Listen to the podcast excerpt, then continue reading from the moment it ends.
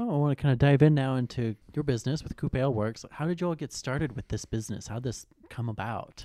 Um, poor decisions and lots of circumstances. Generally, uh, how I answer that question. No, but we uh, there were three of us that started the brewery, and we all met in early 2006 in April or so, and really just again happenstance that we ran into each other through some social connections and forums. And one of the guys that we started the brewery with was a home brewer, and he had been homebrewing for three or four years at that point and was talking about, you know, in this first encounter I had with him, just about the prospect of starting a brewery in Oklahoma. And so that folded into my background in the venture space and the finance space. And at the time, I was with I2E um, as director of enterprise services there. And I had spent five years prior to IT or I2E in the venture space, and it just was intriguing to me. And with my background with fundraising, uh, we started talking, and within a few weeks, we set up some kind of uh, low key beer tastings in the back room of Cheevers, and that was really the first encounter.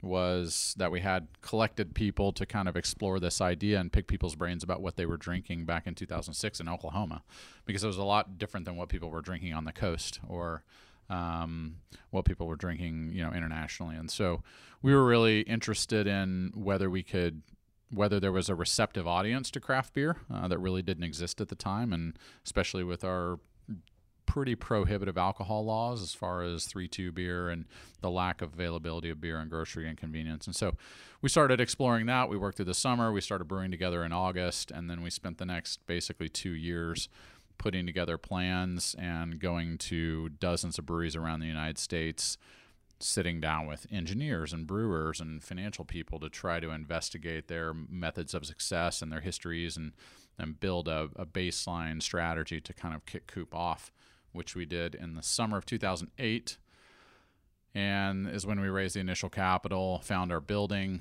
and then we spent about six months building out this little 5,000 square foot metal shack over at 51st and Western next to the old Speakeasy Bar. And then we started brewing beer commercially on January 9th in 09 and selling on March 3rd of 09. So, been doing this for quite a while now. It's been a while now, yeah, over a decade.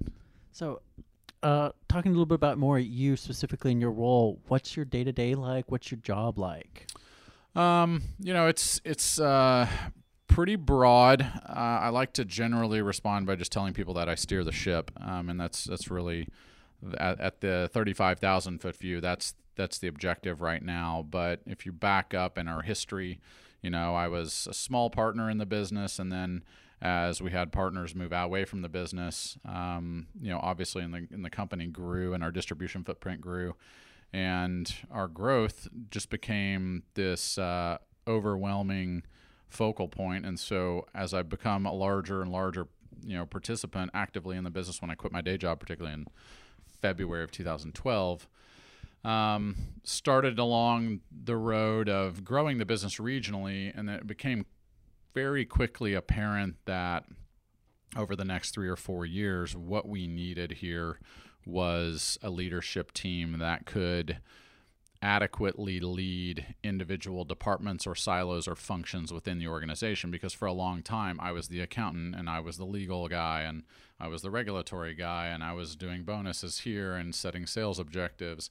And that kind of broad management is just not sustainable. And so over the past five years essentially um, you know Blake Jarolim our head brewer who's also a partner has been on board with us uh, since very early on in 2009 on a part-time basis, and then 2010 when he came full-time. But uh, for a long time in the teens, you know, Blake and I were the only ones here. But now we have a director of sales and marketing, we have an HR director, and then we've got Blake running the operations. And so collectively now we have a management team that is capable of managing individual silos and autonomously, you know, really running those divisions of the business. And so my functional role at this point is mostly strategic. Um, you know, at times I'm fairly technically involved. Uh, depends on what we're doing in the back, but most of that technical involvement is around expansion, new equipment, specking parts or systems that we're adding into the matrix, trying to figure out, you know, what new canning line do we want, you know, to increase our canning capacity tenfold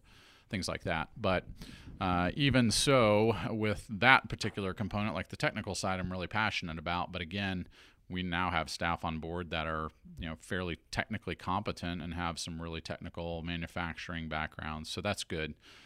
And really, to get to the core of your question, right now and for the past year and a half, I spend about 90% of my time working on the armory expansion. I, I want to talk a little bit about um, setting up the management team and all the silos uh, for like new entrepreneurs. Like, what advice would you share to like those you know on the hiring process? Sure. Um, I, I think for me, it started as an objective to bring talent in that was good at things I was not good at. You know, I'm good at a certain number of skill sets, but I'm not. I can't sell anything.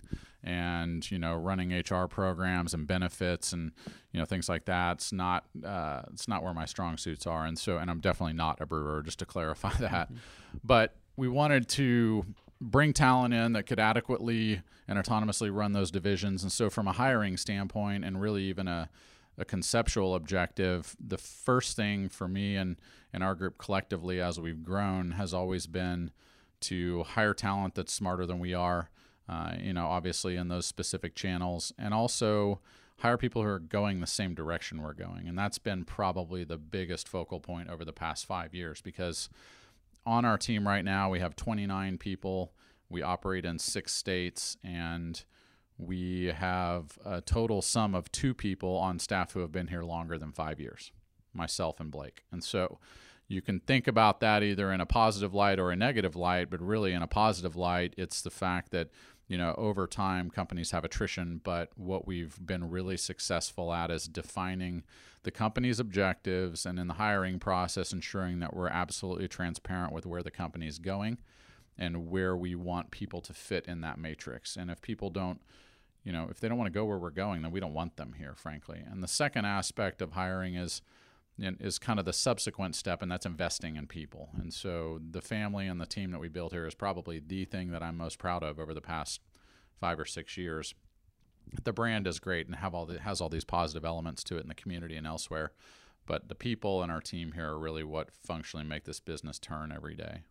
Uh, you did mention this, and I was going to ask this because uh, I know you're not a brewer yourself. You're more the business person. So how, I guess, what have been like the pros and cons of that? Um, the pros are, you know, early on, even from day one, back in 2006 when Mark and JD and I met, one of my, you know, kind of tidbits and inputs was that we really had the opportunity in the research phase to set a foundation for how we wanted to move forward and how diligent we wanted to be and how we really wanted to run this thing. I mean, we were starting a brewery from scratch in a market that really didn't have a production brewery outside of brew pubs, which aren't packaging breweries. And so, in doing so, with, with my business background in particular on the finance side, and on the growth side, I wanted to ensure that we approach the business as a business and not as a hobby because so many brewers, and frankly, the super majority of them, I would argue 90 plus percent of them, started as hobbies like ours did and then you know grew into this passion for the hobby. And we had a passion for it um, but for myself in particular i've got a certain drive around the business and the mechanics and the fundamentals of ensuring that we are creating something sustainable. And so as we've grown, focusing on the business has made me and and having a business background frankly has made me a little bit of an outsider in the brewing community. And so when you generally go say to an industry event where 99% of the brewers there or the owners were brewers mm-hmm. um, it's a little bit different of a scenario here and so i would say the, the only real negative has been really isolated to me personally and that i don't I don't get as much connection with the brewers, and they're I'm not received as well into the group, and so in some instances I'm almost like an outsider in brewing circles. You know, um, I also kept a very low profile for the first you know seven eight years of this endeavor, um, and as we had the original two founders exit the company, and I became you know kind of the single responsible founder. Um, it, it just kind of necessitated that I take a larger fronting role in the company visually and publicly. And so that was a little bit of an adaptation that I had to get used to. But the positives to running this thing like a business and not a hobby, and that's not to say that other brewers don't run their companies like businesses, but really we focus on some really core business fundamentals. We hire our staff with that in mind. and we look for people who can add value to the business and not necessarily to beverage. I mean, we can, if you want to come in here and we hired a data analyst uh, about a year and a half ago, and this was a role that I'd wanted to have in the business for several years, but we couldn't afford the position. We didn't really know exactly how the role would pan out. But this is a, a, function in our business that gleans us a, a, just a treasure trove of information and valuable data and decision points and allows us to make better decisions so that we can exercise more creativity because we have more capital because we're more efficient here or you know we're making mistakes sooner than we should because we are looking at other breweries to find out how they've screwed things up or how they've done things well and trying to look at those decision points and make our evolution smarter, frankly. And in a in a manufacturing business, particularly in beer, in a community that's very altruistic and just very passion driven, the business component for us and, and the level of acumen that we have on our teams here internally is very rare, I think, in the brewery business. So you mentioned uh, what were some of those data points that when you hired this person, you, they found was like I didn't realize that would be useful or you know that was just oh that's fascinating. Sure. Um, we have a number of systems internally that we use for uh, financial purposes, that we use for production efficiency tracking, things like that, that all really dovetail into each other. And they're disparate yet connected. And so I've made it a point over the past decade to ensure that we're our accounting technical processes are in line and that we have made the right decisions very early on. And we've always had this mindset of collecting data but we've never really had the capacity or the time to sit down and extract value out of it. And so that's really where the position was uh, that's where we wanted that position to focus. We knew though, bringing someone in to fulfill that role, it would take a year for them to really understand the nuts and bolts of the business. And there have been a lot of short-term tasks over the past year and a half, but really now we're getting into the point where hey, we've got all this data. We're pulling sales data out of Ecos or out of you know syncing systems from all of our distributors in six states on a daily basis and we can see velocity movements in individual stores now and we know that you know the homeland on 18th and Classen is moving X volume per day, and we know when there are gaps in the market. We know how to better manage our inventory and our production, and we can back into uh, really ensuring that our product stability is better and that the, the throughput on the shelves and the velocity um, is where we're targeting, or it's not, you know, and we can see detrimental impacts to the brand or to sales movement, things like that, and then ultimately start making better production, sales, and investment decisions with that data. Uh, kind of want to get into uh, the Oklahoma Venture Forum. In April, you're going to be speaking there. But before we kind of talk about your presentation, what you're going to be talking about, why do you think people should join the Venture Forum?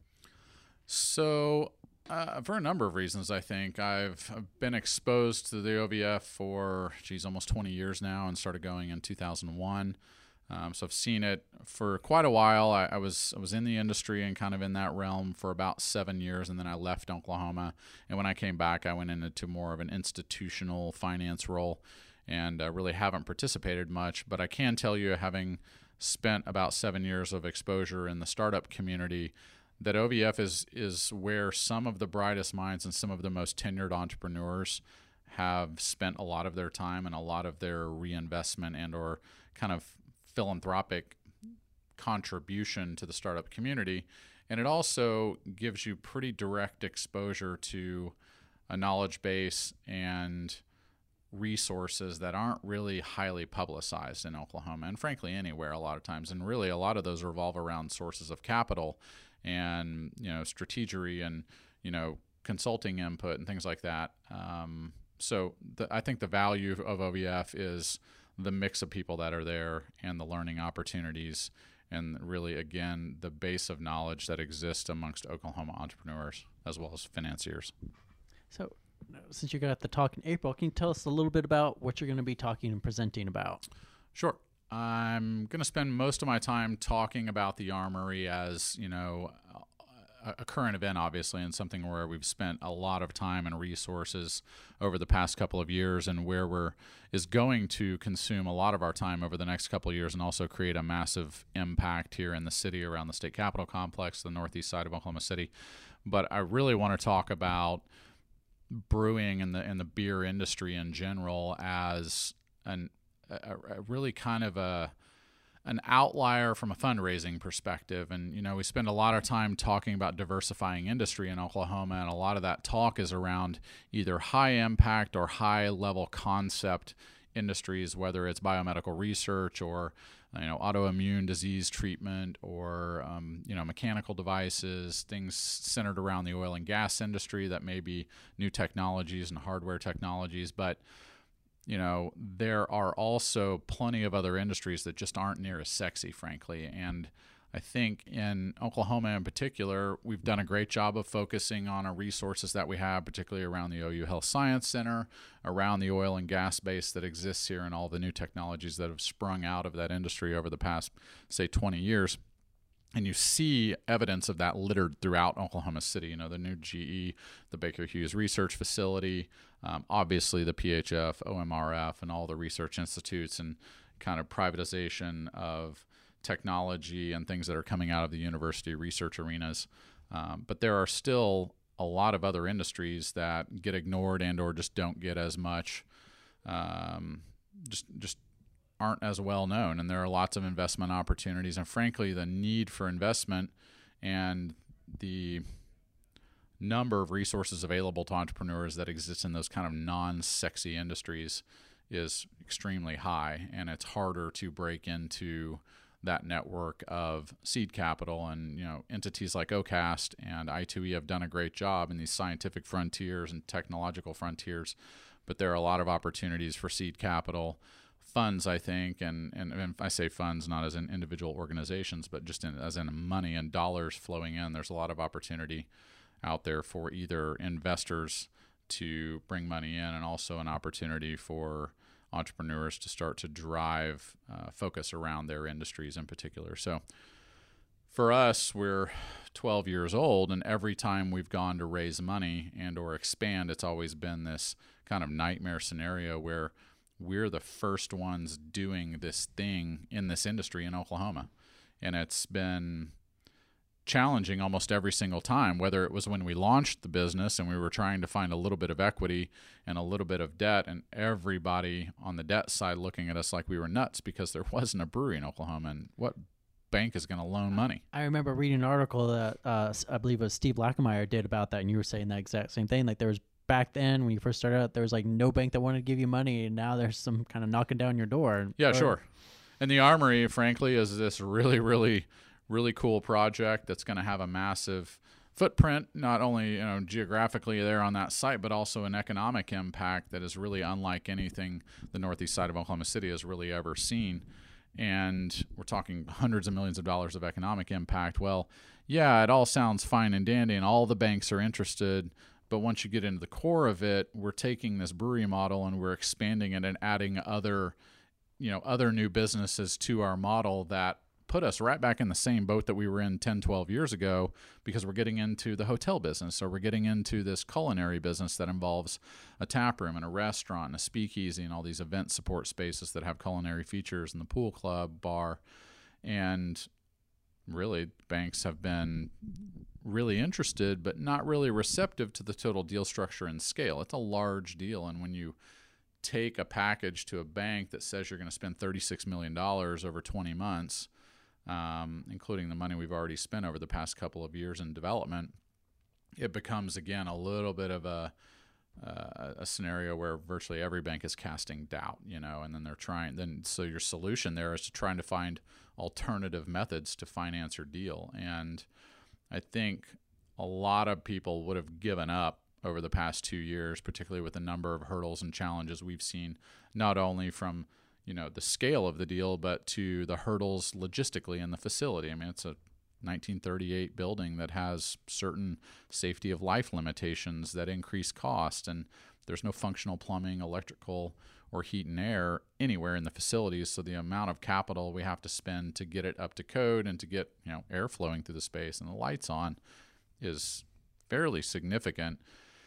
And then you run into things like it being built in 1938 and street rights of way going through the building and having to replat the entire block and deal with, you know, you know, estates that have handed down ownership of certain parcels through eight different estates since the 19 teens, you know, basically. And so, been a lot of challenges. Um, and and the least you know not the least of which is the fundraising and, and the capital and how you structurally put this deal together um, and I think luckily I've got some historical background in tax credit work and historic preservation and at least exposure to deals like that and even participation in um, structuring some of those deals long ago so I've got familiarity with it although it's very dated but it's been this kind of sink or swim reintroduction into the space so so you do talk about having multiple sources. It's not just like coming from one place. I, I want to elaborate a little bit more on that. Like, uh, as from like maybe like a like a new business trying to like get you know funding and collecting from different sources. Like, how do you manage that? Like, what are some different avenues that you pursue?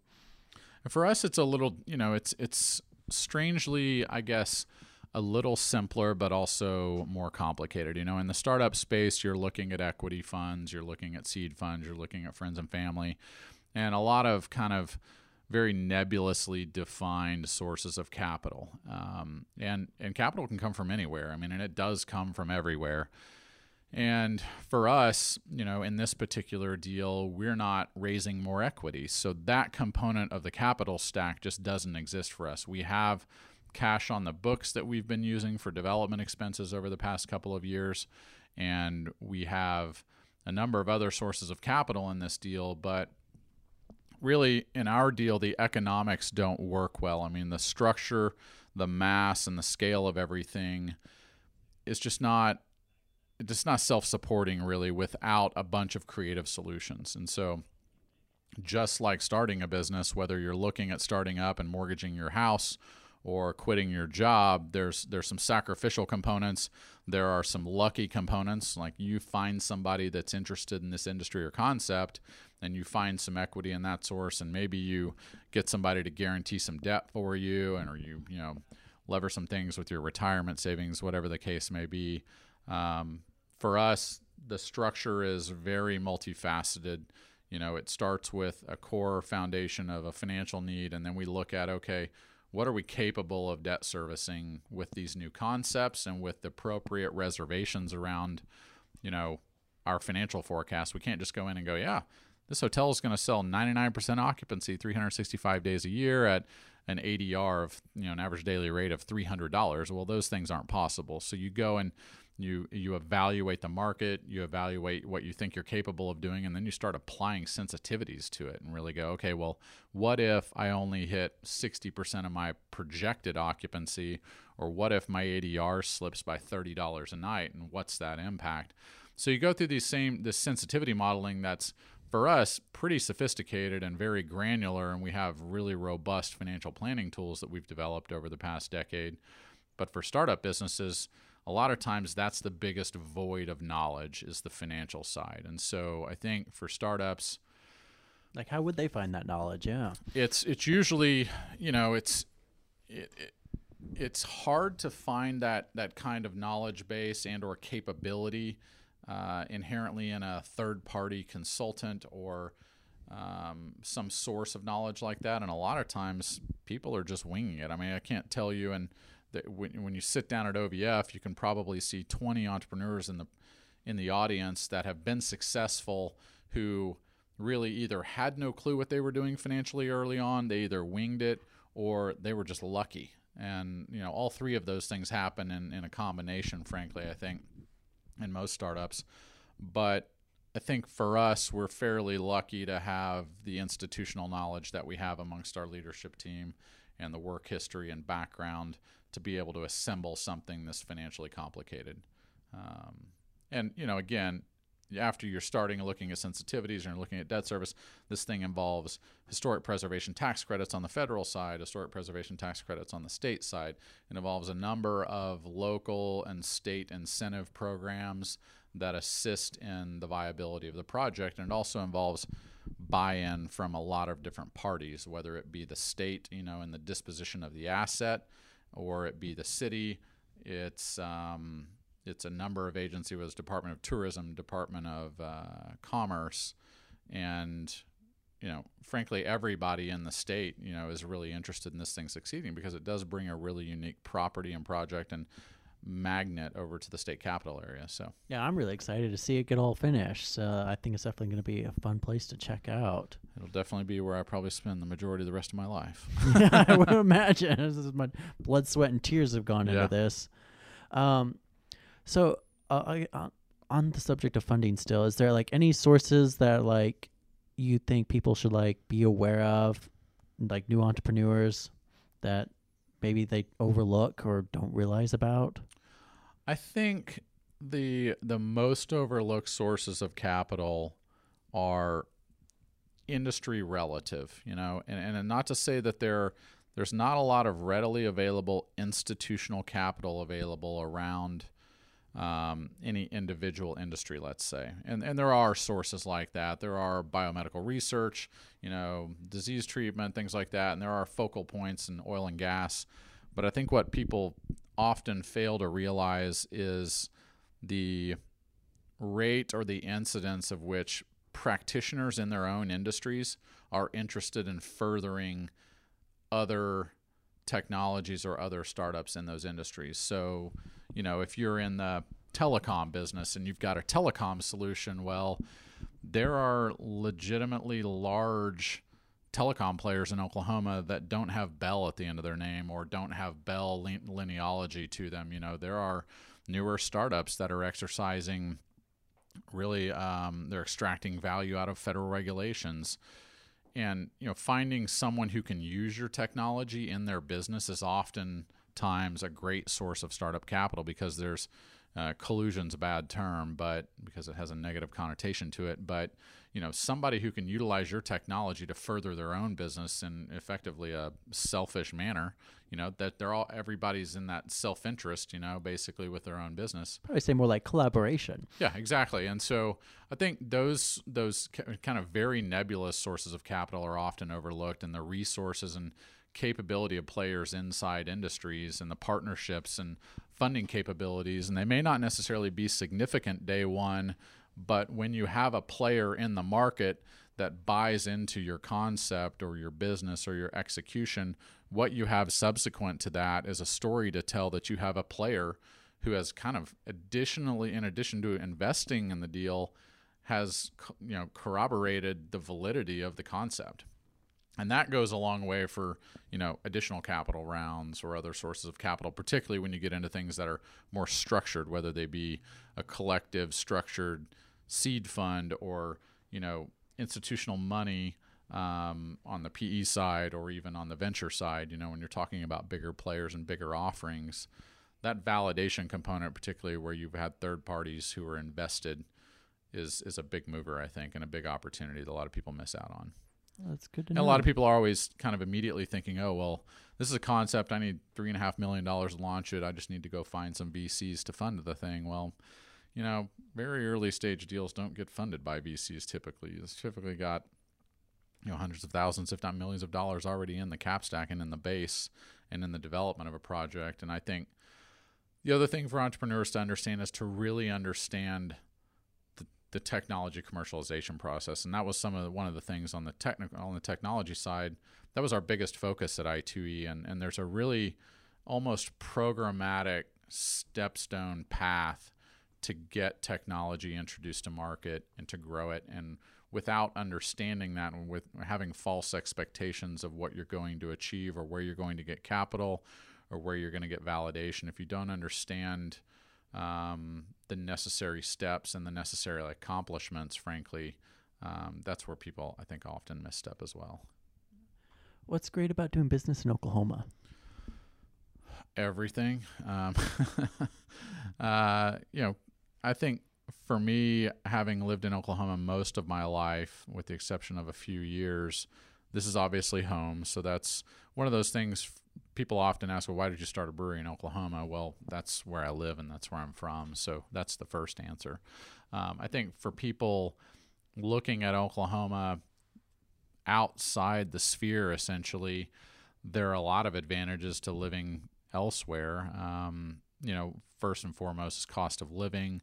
Secondly, we talked about this a couple of weeks ago with some people at the chamber, and Jonathan Stranger and I were sitting there talking about the historic evolution of the food and beverage business in Oklahoma City and in Oklahoma in general. And in that light, we were just talking about socially and culturally what Oklahoma has become over the past 20, 30 years versus what it was in the 80s. And one of the things that I often tell people is if they're if they're not interested in Oklahoma City as a relocation alternative or they're evaluating it versus a, a larger city or some other environment, I I often challenge them to tell me tell me show me something that you can do in this bigger city that you can't do here that has a material impact on your life. You know you want to go to the la philharmonic great. Well you can go to the civic center. Is it the la philharmonic? No. But is seeing the philharmonic in oklahoma city versus seeing the la philharmonic is that going to be like a detrimental impact to you or a material impact to you in the grand scheme of things when you have all these other positive things you have a microcosm that has virtually no traffic you have a city that is extremely progressive, both Oklahoma City and Tulsa, from a from a social investment standpoint and a capital investment standpoint. And you know, business and society and culture follows dollars and investment. And if you're not putting resources and if you're not committed to growing the city culturally, then you're not going to make progress. You're not going to be able to recruit companies. You're not going to be able to recruit people. And I think, frankly, people are oftentimes, you know, they tire of living in a big city, you know. And if if a big city doesn't fit your mo long term, this is the greatest. This is the next greatest place. You know, if you want to live in a big city for the rest of your life, and you want to live in, you know, D.C., you want to live in Chicago, L.A., then more power to you. But really, at the end of the day, if that wears on you and you want to find a place to move, Oklahoma's got a lot of opportunity. And that's the other thing that I often tell entrepreneurs is that what you have the opportunity to do here is make a massive impact. You can be the big fish in this little pond, essentially. Whereas if you take your startup business to the Valley, or you take it to Chicago, or you take it to Charlotte, you're a you're a smaller player. Your capability on a grand scale, particularly in one given industry, may be the same, but your opportunity to participate in the community um, which is another really valuable factor in, in Oklahoma City and Tulsa as well, and just the state in general, is that people are genuinely interested in being a part of the community. And that drives a little bit of social responsibility, it drives philanthropy, it drives just personal engagements amongst in amongst the leadership in the city and and you have the opportunity to make a big impact, you know, whereas you don't necessarily have that in a lot of other cities and or states. For my last question, I'm just going to ask: Is there anything you want to talk about, share, or discuss that we didn't touch upon that you? Oh man, um, I think um, I think the one thing I, I will mention is a lot of people look at Oklahoma history and you look at the oil and gas concentration. There's been a lot of press recently over the past few years about Sam's book Boomtown and about this boom and bust cycle and you know, our over reliance on energy, things like that. I think the all of those things are true, and, and a lot of the history speaks for itself. But we have built an over reliance on energy at times, but I don't think people are always ready to step outside of that reliance and and make risky investments and or make commitments that have long-term consequences and have long term sight pictures. And so, as a state, as we hopefully look to diversify the economy, that takes long term investment and it takes stepping away from some short term gains with the oil and gas industry at times and ensuring that we don't get too tunnel visioned around this cash cow that is oil and gas. And so people talk about it all the time, but they're not always actively and they're not instrumentally engaged from a legislative process because they're either distracted or they're reliant or they're dependent on this. And so, you know, stepping outside and, and allocating resources and funding to entities like OCAST and to the Oklahoma Manufacturing Alliance and other industries or other entities that actually serve the betterment and growth of Oklahoma grown companies is is really where the political apparatus starts to become real and where we see those tangible benefits over time. But it is a very long term engagement, but it, it does take short term investment and it takes refocusing on things outside of oil and gas.